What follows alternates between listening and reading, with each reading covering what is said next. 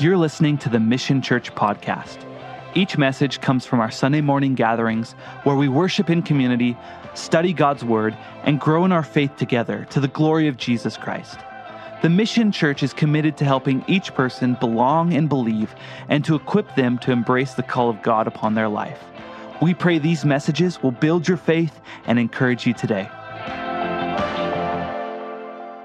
Right now, though, let's get into a Bible study. Amen?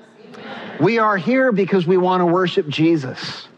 And Jesus told us to worship him, to love him with all of our hearts, with all of our what? Minds, with our minds. We are to know him. We are to take on his ways and learn of him. We are to study his word so that we might know the heart of God. And so today uh, we want to do that very thing. The communion table is also set. Uh, the ushers are already a step ahead of me, as always uh, godly, good looking men. If you need a Bible, just raise your hand, they'll give you one. Uh, and find your way to Genesis chapter 11. Title of the message is The Tower of Babel. Tower of Babel. We are going through the book of Genesis, verse by verse. Uh, been a fascinating study as we've looked at creation of the universe and creation of man and uh, uh, the uh, the fall of man and the, the sinful uh, world that, uh, that uh, happened because of the wickedness of man and God's judgment on that in the flood. And last week we saw the covenant that God made. And He said, I'm never going to judge the earth by a flood again. I don't want to bring judgment on you. I want to bring grace and mercy on you. And He makes a covenant with Noah and with all of mankind, the Noahic covenant and he promises uh, uh, that uh, he'll never judge the, the earth again by flood and puts a rainbow as a sign of that covenant of his grace and his mercy. And we're reminded of how good God is to us, his people. Uh, as we move here into chapter 11, it's a fascinating chapter. And uh, we're only, you know, two chapters out of the flood, and here we see that man, once again, is prone to corruption. And it's astonishing to consider. And you look at it and you think, what the heck? Wasn't it just a couple of chapters ago that you were so thankful you were saved? And now a Tower of Babel? What the heck? Well, we're going to look at that. And as we look at it, we're kind of surprised that man could be that sinful until we look at what? Ourselves. I'm amazed how God can bless me so abundantly. And then I can turn and stumble and fall into sin. And, and uh, uh, I think of the, the, the song, uh, Prone to Wander. Lord, I feel it. Prone to leave the God I love. Uh, it's amazing that we have a God who is so rich in mercy that even though we're prone to wander, he has grace and mercy on us, and he's always bringing us back to back to himself, back to truth. And that's what I want this morning to do. Uh, as we look at this Tower of Babel, uh, you probably have some preconceived ideas. Uh, I hope to shake those a little bit and uh, make sure that they line up with what the Bible is actually teaching. And uh, so may we gain understanding as we read God's word. Let's pray together. Uh, why don't we stand for prayer? Lord, we come before you. And we open your word right now with reverence. Lord, we know that faith is a gift. If you don't give it, we don't have it. And Lord, we ask that you would strengthen our faith. Give us faith. For any that are here that have not made you Lord, Lord, we pray that you would give them faith to make you the Lord of their life. And Lord, of any of us who are wandering and, and straying, Lord, bring us back. Help us to hear your voice, for we are your sheep, and we know the shepherd's voice. Lord, would you please speak to us? We're calling upon you. We're asking for your presence. Would you bless your people? We prayed in Jesus' name. And everyone said, Amen. Amen. Uh, before I get into the, uh, the text, I, uh, I was praying for you this morning, and um, I was praying, Lord, uh, very similar to what I just prayed, Lord, how much we need your presence. Like, we don't want to just do church, right? We want, we want you to be here. Uh, and I thought about, uh, I have two grandkids now, and I thought about how uh, when those little grandbabies come into my house, oh, my countenance just lifts, right? It's just like, woohoo, they're here, right? How much more the creator of the universe? Oh, we need his presence. It changes the soul, it feeds us, it nourishes us, and it's where we have life. And so uh, let's open up to uh, Genesis 11. And uh, with that anticipation of hearing and receiving from God, uh, God has made a covenant with uh, Noah, his grace upon the earth. Uh, and here we are, only a couple chapters out, and look, look what happens. Now the whole earth had one language and one speech. Imagine that. Genesis 11:1 if you don't know where we're at. Genesis 11:1. The whole earth had one language and one speech. We long for that. That'd be amazing, right?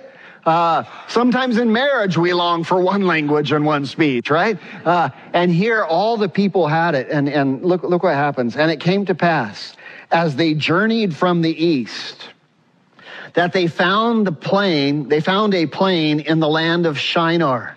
Shinar is uh, uh, uh ancient Babylon. It's there in uh, in current Iraq, and uh, uh, it's just a little bit south and east from where they landed on the mountains of Ararat.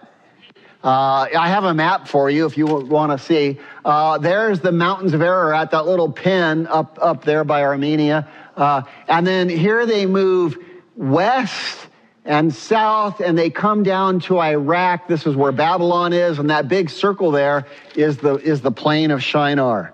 Uh, Shinar is just an ancient name for Babylon. Okay? So this is the area that we're dealing with here. They found the plain of Shinar or Babylon or Iraq. Uh, verse 3. Then they said to one another, Come and let us make bricks and bake them thoroughly. They had brick for stone and they had asphalt for mortar. And they said, Come, let us build ourselves a city and a tower whose top is in the heavens. The heaven just means the sky, a tall tower. And let us make a name for ourselves. I'd like you to underline those words. Let us make a name for who? Ourselves. Lest we are scattered abroad over the face of the earth. A couple of things here as we're looking at this. It says that they, uh, they made bricks and baked them thoroughly. Here we see at this time of human history, man was pretty advanced. They're making brick buildings. They're baking bricks. And we know the bricks that they made during that time were exceptional uh, just really high quality, better than the bricks we make today. How do we know this? Because they're still around, right? Uh, just incredible to consider. Uh, they're still around. There is a uh, a uh, a ziggurat named the, I think it's pronounced Sialk uh, ziggurat here in Iraq, and the bricks are 5,000 years old in that thing and they're still together. Uh, I have another uh, picture of a ziggurat in, in Iraq. Uh, this is the, uh, the, the, ziggurat of Ur. Uh, this is uh, a ziggurat that was made in 2100 BC. the archaeologists found it. They're outlining it right there. that's in Iraq, and they have undug it, you know, dug it out and began to restore it. Here's what it looks like now. That's it.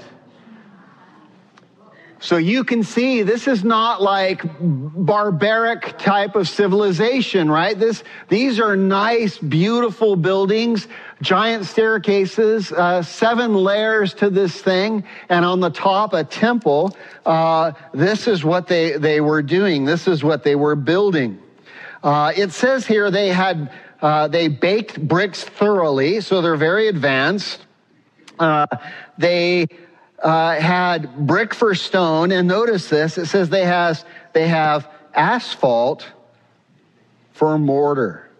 Uh, or bitumen, uh, more accurately. They had what is asphalt's that black stuff we drive on, right?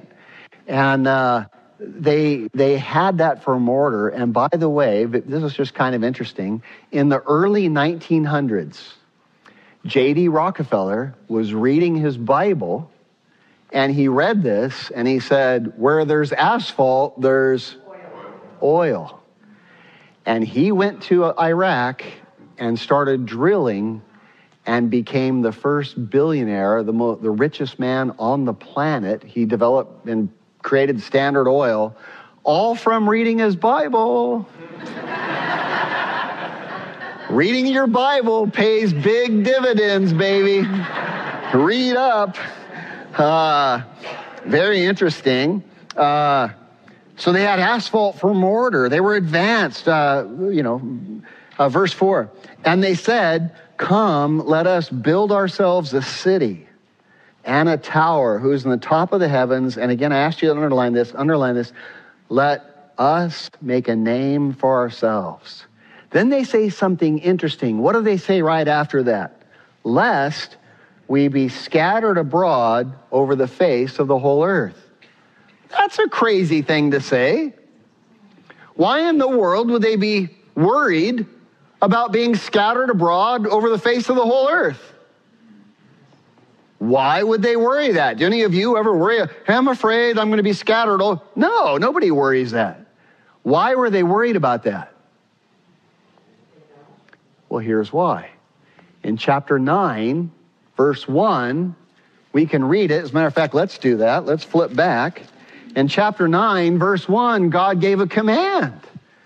After he blessed Noah and made a covenant with them, a covenant of mercy, he said, he blessed Noah and his sons, and he said to them, read it with me, be fruitful and multiply and he gave them the same command he gave Adam and Eve. Adam and Eve did it. They filled the earth.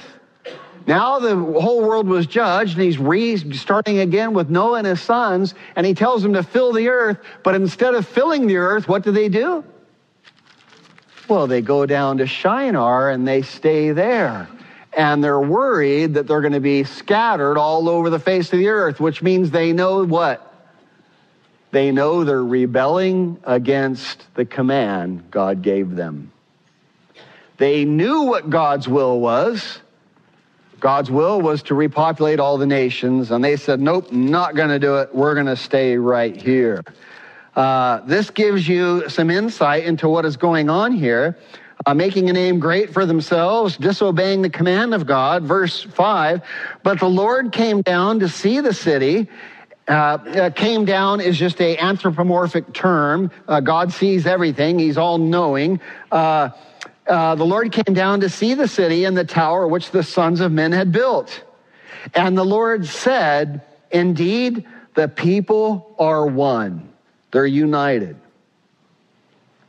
And they all have one language. And this is what they begin to do. I want you to circle the word or, or, or, underline the word, wherever you do. Begin to do. Here's what God says. And this is what they begin to do, and nothing that they purpose to do will be withheld from them. We'll talk about this more in just a little bit. Uh, on the surface reading, it kind of sounds like God's holding back for them from them. They want to do something and God's saying, "Oh no, if I I can't let them do that. They're to they're to No, no, no, no. This was something destructive. That would have been very bad for them. And we'll come back to this in just a minute. And he, God says, "Listen, if I don't do something, it's going to happen. They're going to they're going to complete this." Verse 7, "Come, let us go down and there confuse their language. Here again, we see God speaking in the plural, God, singular God, one God, three persons. Come, let us go down and confuse their languages. God the Father, God the Son, God the Holy Spirit, all three very involved in the affairs of man on a daily basis. All three very in tune to what you're thinking, what you're doing, and why you're doing it. The psalmist would write, Lord, when I think of you, it's mind boggling. He said, When I consider the moon, the stars, the sun, which you have ordained, when I look at the universe, what is man that you're mindful of him? What is man that you would visit him? If I would number your thoughts towards us, they would be more than the sands of the sea. Such things are too wonderful for me. They're high. I can't even grasp it. Lord, you're always thinking about us. How amazing that this holy, righteous God would take interest in us, his creation. But he created you for a purpose. He wants you to know him, to understand his great love for you, and to be transformed by his wisdom and his knowledge, that you would obey his ways and walk in his ways. And by obeying his ways and walking in his ways, your life would be transformed and it would glorify who? Him. It would glorify God. You look at a sunset and you go, oh man, it's just amazing. It glorifies God. It's just doing what it's supposed to do. And as we abide in Jesus, as we uh, learn his ways, our lives will glorify God. We're just doing what we're supposed to do. And here, God being very interested, he's saying, Hey, this isn't good. The Father, Son, and the Holy Spirit says, Hey, this isn't good. They're going to finish this thing. It's going to be disastrous. Let us go down there and confuse their language that they may not understand one another's speech. Verse 8 So the Lord scattered them abroad from there over the face of all the earth, and they ceased building the city. God put a stop to their work. Verse 9 Therefore, the name is called what? Babel. The name is called Babel because there the Lord confused the language of all the earth. Babel here means confused. Uh, the Lord confused the language of all the earth, and from there the Lord scattered them abroad over the face of the earth. What God told them to do in Genesis 9 1, they didn't do, and God finds a way to get them to do it, right? Confuses their languages and they scatter into all the different nations of the earth and repopulate the earth. Uh, some things I want to bring out to us here as we begin to digest this text and really understand what it means. Uh, first and foremost, as I've already mentioned, this was an advanced people group. Uh, the whole world was one language, uh, one nation, one people group, and a universal language would produce a rapid advancement in civilization.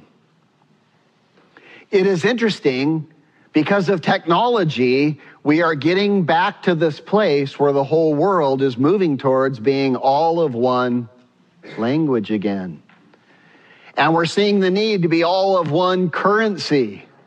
And our governments right now are working and prepping and thinking about how to bring cryptocurrency, forget this cash stuff, man. And everything is moving towards this one language, one world government, right? And here be as, I mean, never in the history of man has it been so, but now you can speak a text into your phone and send it to somebody. It will trans and come over in the text and be in a different language. And you can get Google Translate and speak something in and bring it up and whatever. And here we're coming back to this all being of one language. And when the, we are all of one language, uh, a civilization advances rapidly. This was an advanced civil, civilization. We know from archaeology that ancient Babylon was quite advanced.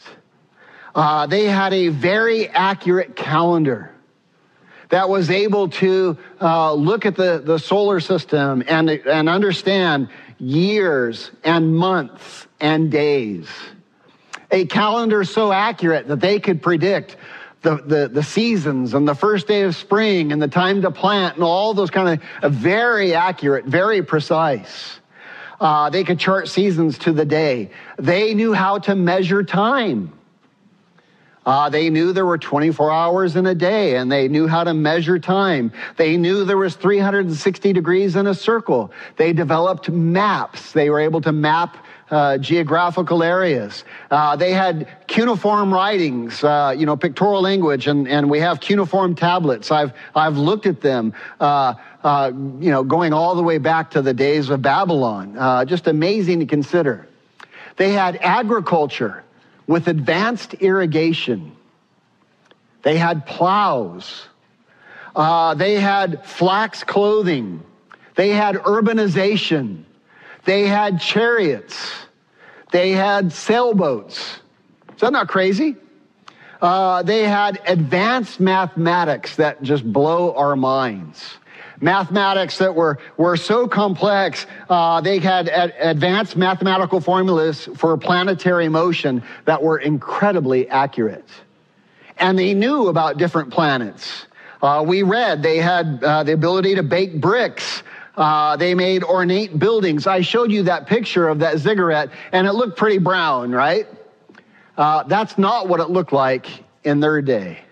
They were incredibly artistic and very colorful, and they had ornate art on all their stuff. Uh, and we have, uh, you know, some artifacts of that. They, I mean, they were an advanced people group. Um, amazing things to consider. Uh, and Genesis 11 that we're reading, this was the beginning of Babylon, the beginning of this advanced civilization. This is also the beginning, the Bible tells us, of false religions. False religions. Uh, as a matter of fact, the book of Revelation, Revelation 17 says that Babylon was the mother of all false religions. That's Revelation 17. The mother of all false religions and abominations on the earth. All had their birth in Babylon. Uh, all the pagan religions of the world have similarities that date back to Babylon. There is nothing new under the sun. And here, this is the birth of Babylon. Question for you as we move on then. We understand this was an advanced civilization. Now, question for you. What was the purpose of the Tower of Babel?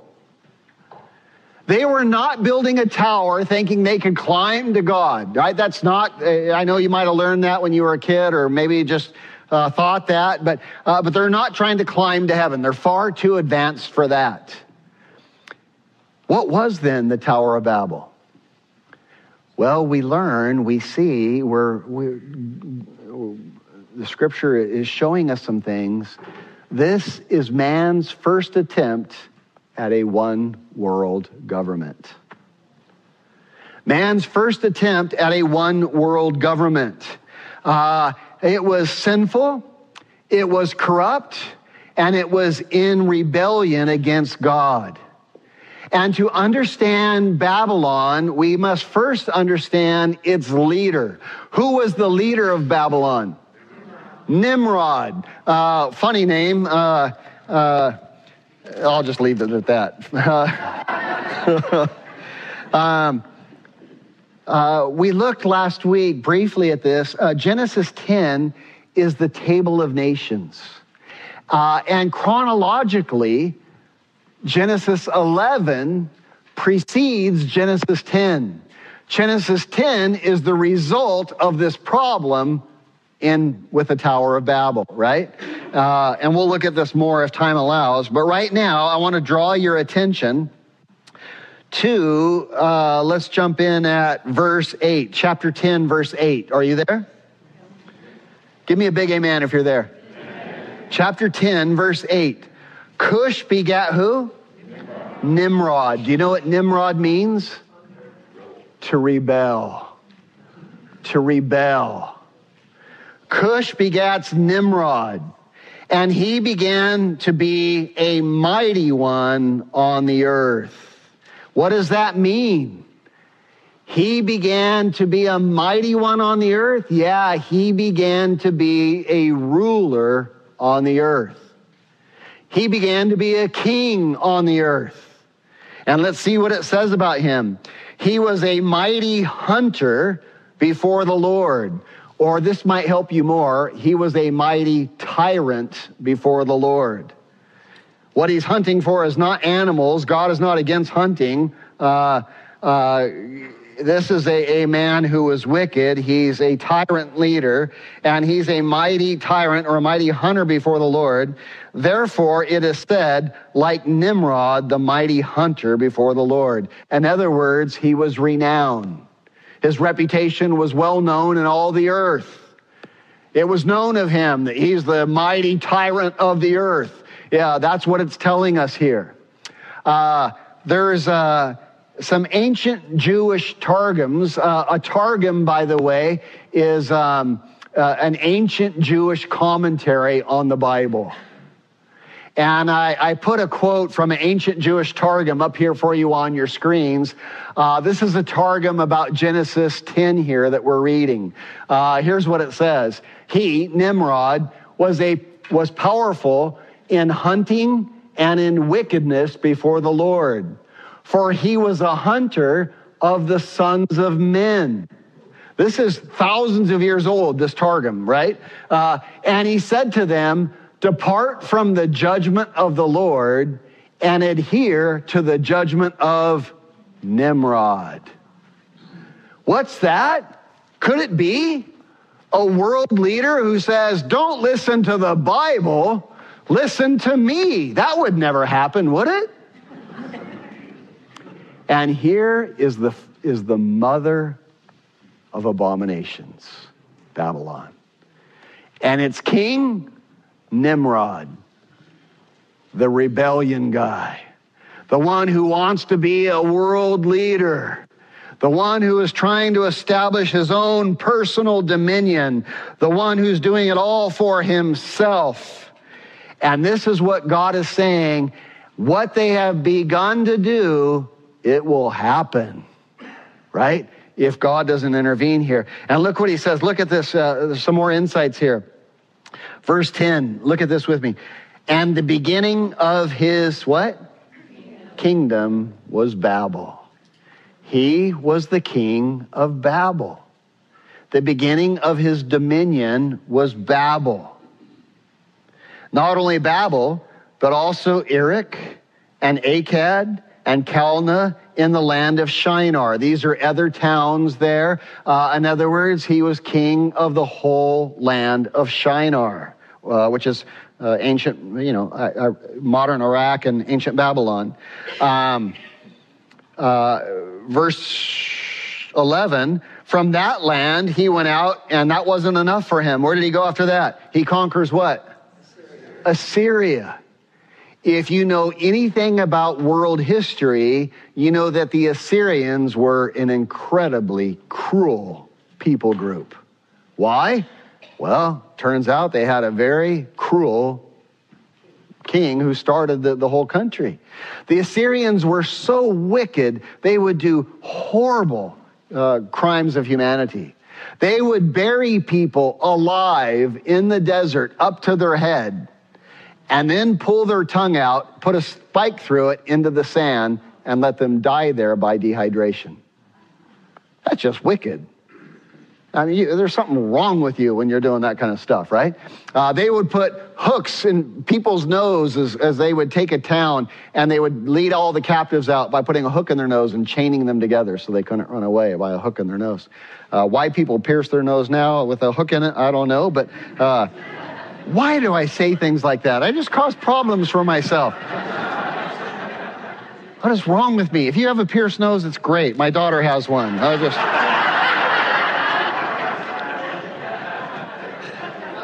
Lord help me. Should I just leave right now? I mean, oh my gosh.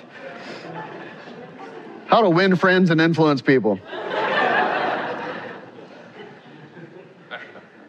Where the heck was I?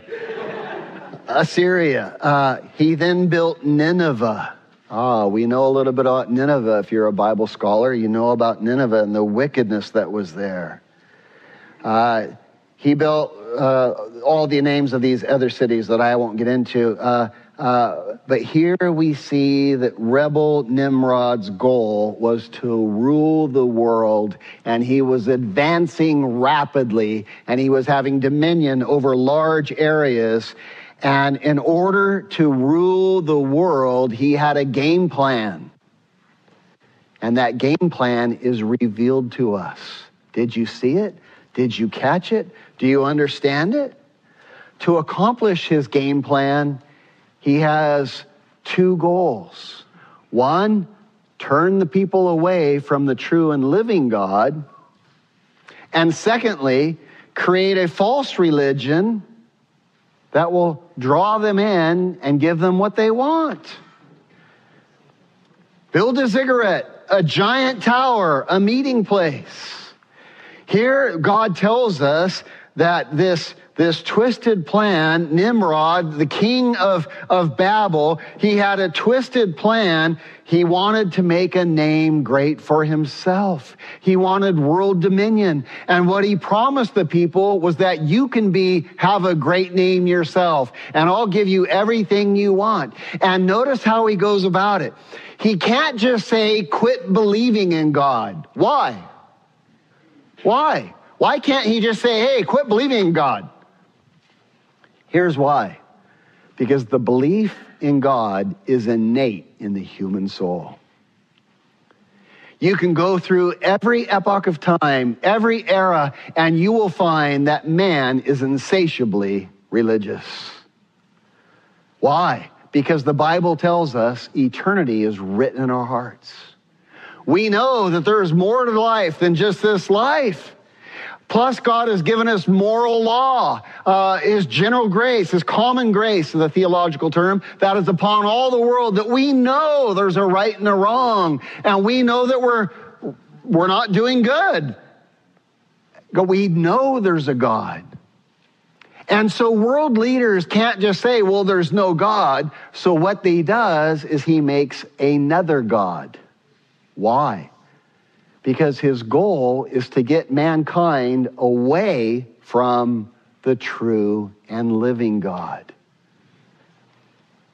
Just like a bad person would want to remove a child from the authority of their parents to take away that protection. Well, a, a bad king would love to remove the, the, the knowledge of the true and living God. And in order to do that, he has to give a counterfeit God. And people will gladly embrace counterfeit gods. Because counterfeit gods let you do all the things you want to do. And when you worship a counterfeit God, you are really the boss and you make a God who just blesses all the things that you want to do. Uh, and so this is what has happened. This is what's going on. Let us make a name for ourselves. Yeah, we'll be great. Uh, and the Tower of Babel was all about worshiping self. Uh, supposed to be glorifying God, and it's all about glorifying self. And the, the enemy's plan is always to get us away out of the, the uh, get the relationship with the true and living God. Because the moment you're in a relationship with the true and living God, you know that there are, there are great things that God has planned for you. There is wisdom in following his ways. And the, the, what's happening is here is we're leaving the true and living God and going after a God who just gives you whatever you want. And we see the same thing happening in our day. Uh, we make a God who just goes along with our own desires and blesses them. And so we worship materialism and we pick a God who blesses materialism. We worship uh, sexual immorality or fornication and we worship a God who, who believe, who just uh, uh supports that and it goes along with it. And we see the same things happening today. Just amazing to consider. Since they cannot worship themselves and glorify God, God has to go. And uh, they just make their own God. Nimrod does another thing that's very interesting. Not only does he create a new God, he also creates a monumental place of worship where everyone gathers in unity, where everyone gathers as a rallying point to unify the masses, because if everybody's doing it, it must be okay. And this is the wickedness of evil. This is the sin of evil. This is the sin of man. Uh, he builds this giant ziggurat, a place to worship the false gods. And you know what Nimrod named that giant ziggurat? The Tower of Babel. He named it that. And you know what Babel means originally? Not originally. You know what it means originally? the gate of God. El is God, and he names it the gate of God. This is the place where we're going to worship God. The same thing happened with the children of Israel after they were delivered out of Egypt. Uh, Moses goes up in the mountain for 40 days, and they make a golden calf, and they call it God. It's not. And next thing you know, they're doing wildly sexual, crazy things, right? Here's the problem uh, the moment that we depart from the true and living God, we automatically fall greatly and we become animalistic. Uh, we make a God that supports these various desires that we have. And here's what God says God says, Yes, you have these bodily appetites, but you are far more than your bodily appetites. You are far more than your desires. And you, I want you to bring all of those desires into submission, into obedience, because I have called you for great things. You were created to be in fellowship with God. That is where worth and greatness comes from. From our Creator. And He wants to impart His wisdom and His truth into us. And when we do, our lives are elevated quite high by God. Our lives glorify God. When we make a God, God uh, uh, of our own, what happens is we then just give in to all of our desires. And we say, God made me this way. And this is how I worship God. And it's insane. It's insane. You know what I'm watching? I'm watching in our land right now this very thing happening on steroids. Right now, our Supreme Court, as you know, is considering making a change on the Roe versus Wade and abolishing abortion to the praise and glory of God, right? And yet, the tension in the world over this issue, can you believe how high it is? And I have found something very astonishing. I'm not surprised that the tension is high over it. For if you're an unbeliever and you think that that's a good thing, uh, well, you know, uh, that you're lost in sin. But what I find incredibly astonishing is that those who are saying we want abortion, protect abortion, are doing it in the name of what? In the name of God. Uh, I've been watching these protests, and not once, not twice, but scores of times, I have seen protests that says, God bless abortion. Crazy. Uh, don't believe me? Here's some pictures for you. Thank God for abortion. Uh, here's another. Here's a, a, a parade. Thank God for abortion. Here's another. Thank God for abortion. Look at this one in Eureka Springs, Arkansas. Put that next one up there for me, if you will. Uh, look at this. Here on the statue of Christ, a giant, uh, God bless, abortion. How does this happen? How does this happen?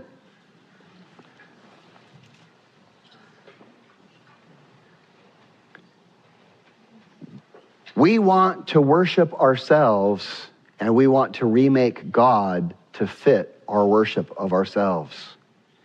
And in doing so, we make our own belief system where God approves of our self worship. It is our own personal Tower of Babel, if you will.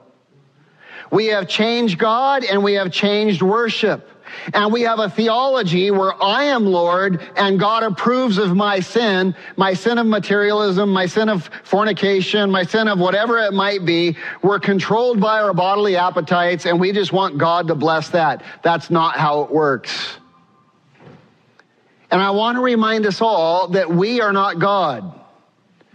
And if we are not God, we are not Lord. Lord means authority, ruler, master. God is our authority, and what He says has to happen.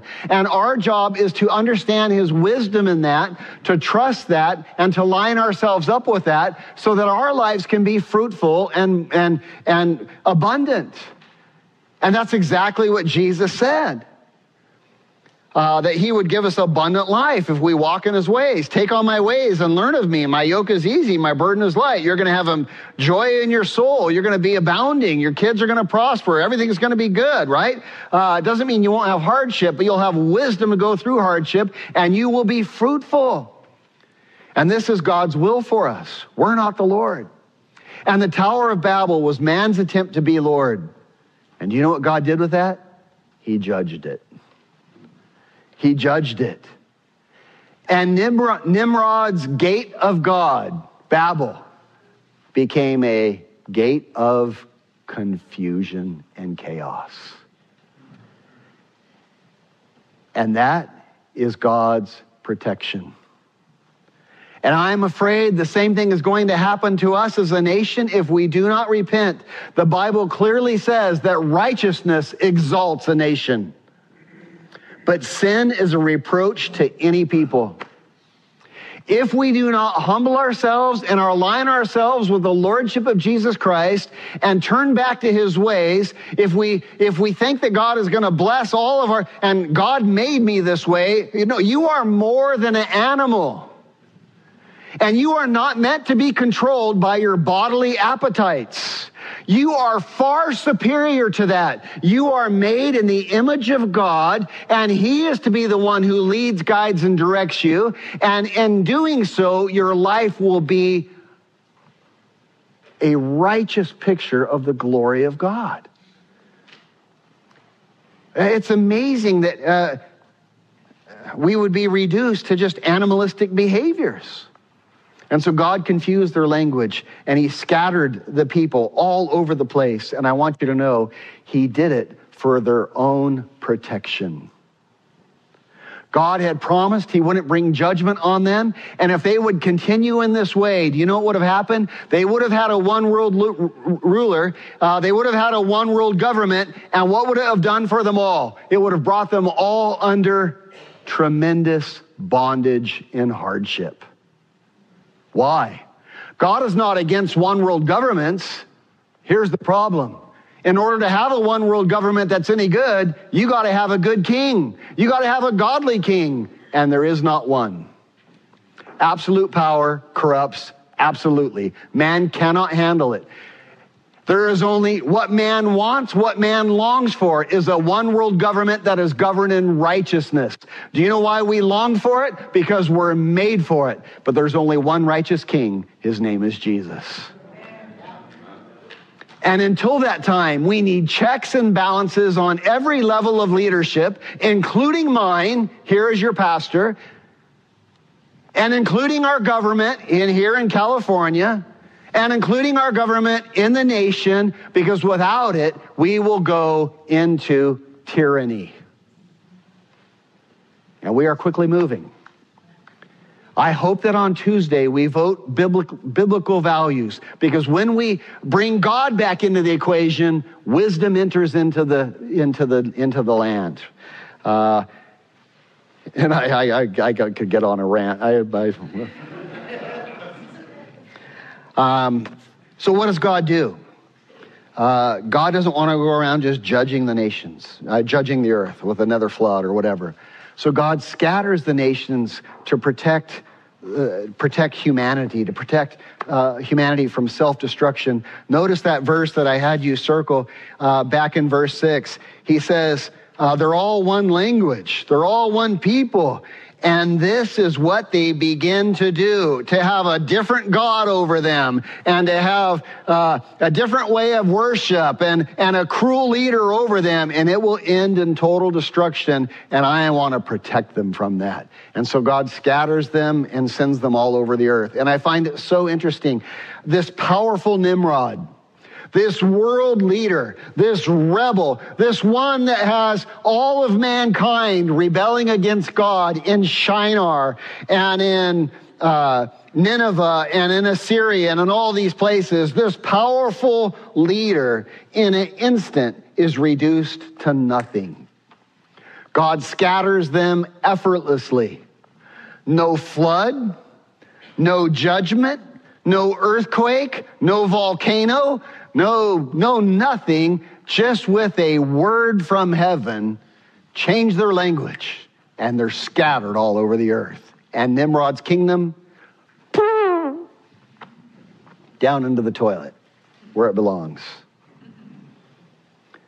Must have been quite a miraculous thing. Can you imagine? They actually had gifts of different languages that were given to them. Imagine showing up for work on Monday and you're like, hey, Joe, what's going on? Or maybe Joseph, baby. Hey, Joseph, what's going on? And, and then on Tuesday you come in and you're like, like, don't understand a word they say. I know many husband and wives feel that way sometimes, right? You come home like, I don't understand a word you're saying, right? Uh, but that must have been weird, right? And what happened? God gave the gift of languages to these different groups, and the people who spoke languages gathered together and they couldn't understand what these people are saying and so we understand here so we and we start our own little town over here and they scatter throughout the earth just as god instructed them to in chapter 9 verse 1 right uh, amazing must have been crazy, right? Uh, so they all grouped together. Uh, and this is very interesting, uh, just looking at world history now, because chronologically, as I mentioned, chapter 11 precedes chapter 10. Uh, chapter 10 tells you what happened, and chapter 11 tells you why it happened. So here they build this Tower of Babel. God confounds their languages, and they scatter all over. Go back to chapter 10 just for a second. Uh, verse 2 says, uh, uh, These are the sons of Japheth, right? Noah had three sons Shem, Ham, and Japheth, right? Uh, and now it gives the genealogy of these three sons. The sons of Japheth were blah, blah, blah, blah, blah. Now read verse 5.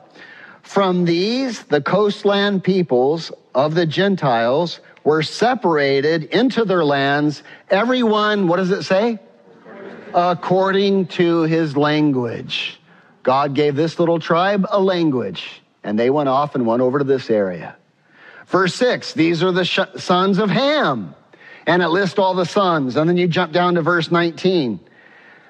And the border of their land was the Canaanites from where Sidon, uh, as you go towards, sorry, I got a glare here. As you go towards Gerar, as far as Gaza, as you go towards Sodom and Gomorrah, and Admah and these other towns. Look at verse 20. Therefore, the sons of Ham, according to their families and according to what?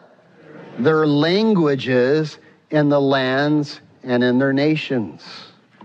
Uh, by the way, if you're a Bible nerd, this is kind of interesting. I'll hit it real fast, and if it goes over your head, don't, don't worry about it. Uh, circle there in verse 19, Gaza. Gaza, the land of Canaan, where's that? In Gaza? That's the Gaza Strip today. And God gave it to Ham. What's interesting is there are Muslims who think it's their land, and there's Jews who think it's their land. There's this big fight over it, right?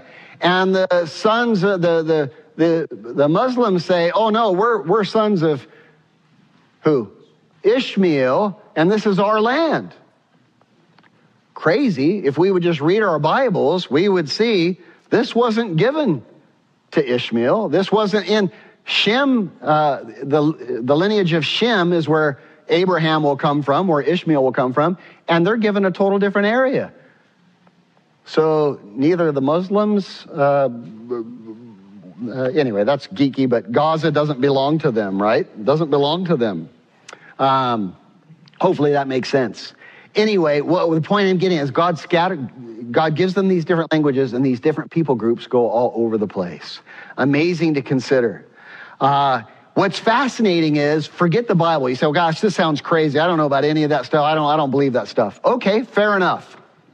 Just look at world history then, and you know what you find at about this time in human history as Genesis 11, as God scatters mankind, you know what you find? You find advanced forms of civilizations popping up all over the world at the exact same time. How do you explain that?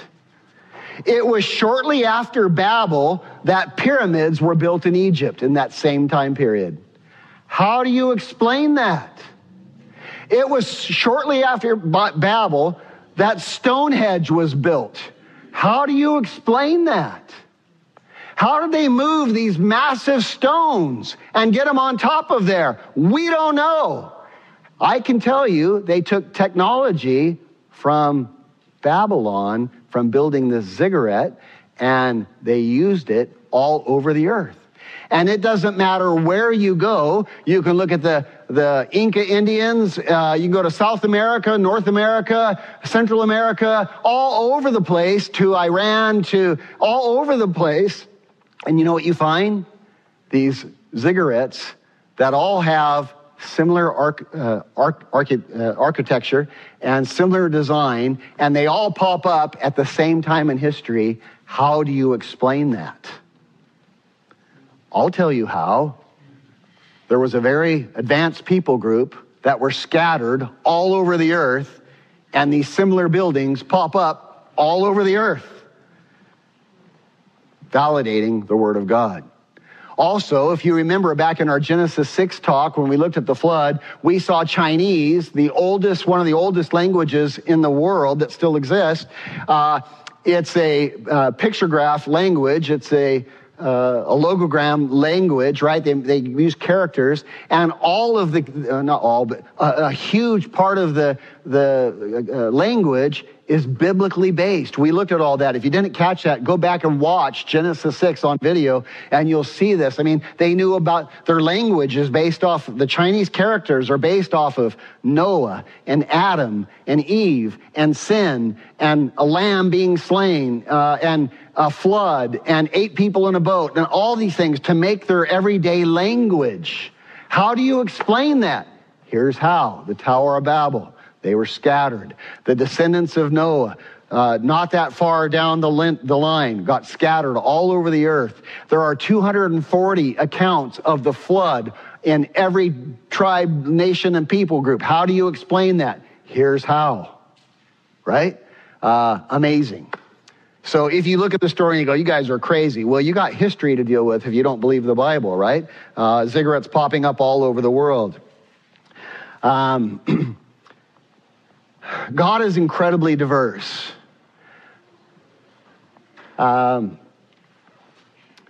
I just looked at the clock and we're out of time. Uh, God is incredibly diverse. There are many nations, there are many tribes, there are many ethnicities, and there are many people groups. I look at creation and I love it.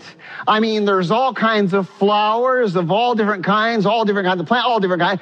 And, and in, the, in, in man, there's all kinds of ethnicities, people groups, and everything. But there's only one race it is the human race.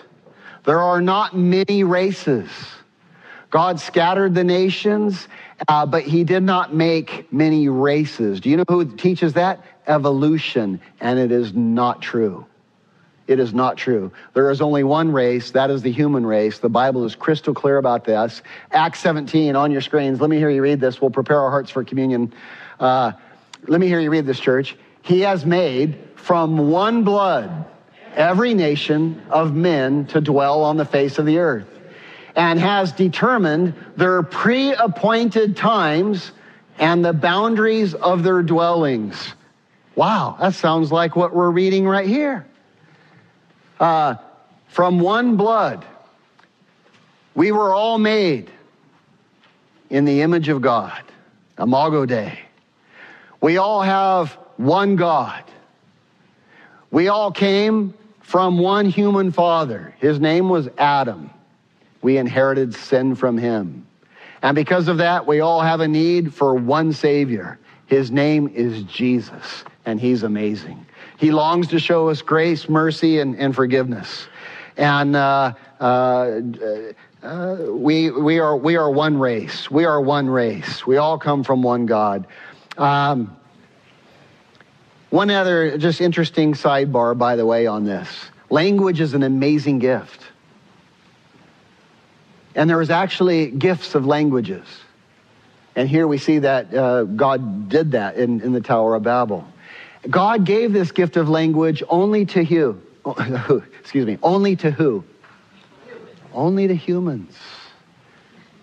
You are made in the image of God, and God gave you the gift of language to be able to express what is on your heart, your feelings, the depths of your emotions, the things that are important to you, that you might have intimacy and fellowship with another, that you might have intimacy and fellowship with your God.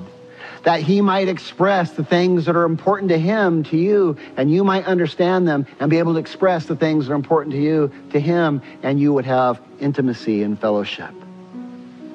It is very interesting, by the way, at the Tower of Babel, no one could understand each other's language. At the Tower of Sin, what sin produced was confusion and disorder and a lack of understanding of my brother. At the gift of the Holy Spirit at Pentecost, when Jesus is Lord, when we're not making our own God, but Jesus is Lord, and we're gathering to seek his face and to obey him, the Holy Spirit comes and allows everyone to hear his neighbor in his own language. And even though we're speaking different languages, each of us heard the wonderful praises of God, and we worship God together. If you are in a marriage and your communication is babble, your communication is discord, I would encourage you to look at yourself for you might be trying to make a name great for yourself, make a great name for yourself. And it causes babble. And if we would humble ourselves and bring ourselves under the lordship of Jesus Christ, oh, I do believe you would be able to hear and communicate from the depths of the heart and hear in your own language. It all begins with the lordship of Jesus. And now we partake communion together to remember what love really is and what love really does. For God so loved us that he showed it. And he leaves heaven where he's worshiped in all of his splendor. And he humbles himself to the point of becoming a man. And not just any man, but a poor, homeless man and he serves us with profound teaching, profound love, profound wisdom and guidance, even when we spat against him. And he would say, Father, forgive them. They know not what they do. And he would pursue us with his pursuing love. And on the night that he was betrayed and arrested, he instituted the Lord's Supper, what we're going to partake of. And he said, As often as you do this, do this in remembrance of my lordship. Do this in remembrance of my great love for you, for it'll set your world aright. You may freely share this message with others as long as you don't charge for it. Support for these broadcasts comes from your generous donations that allow us to give away our materials for free. To participate with us, please visit our website at themissionchurch.net. God bless.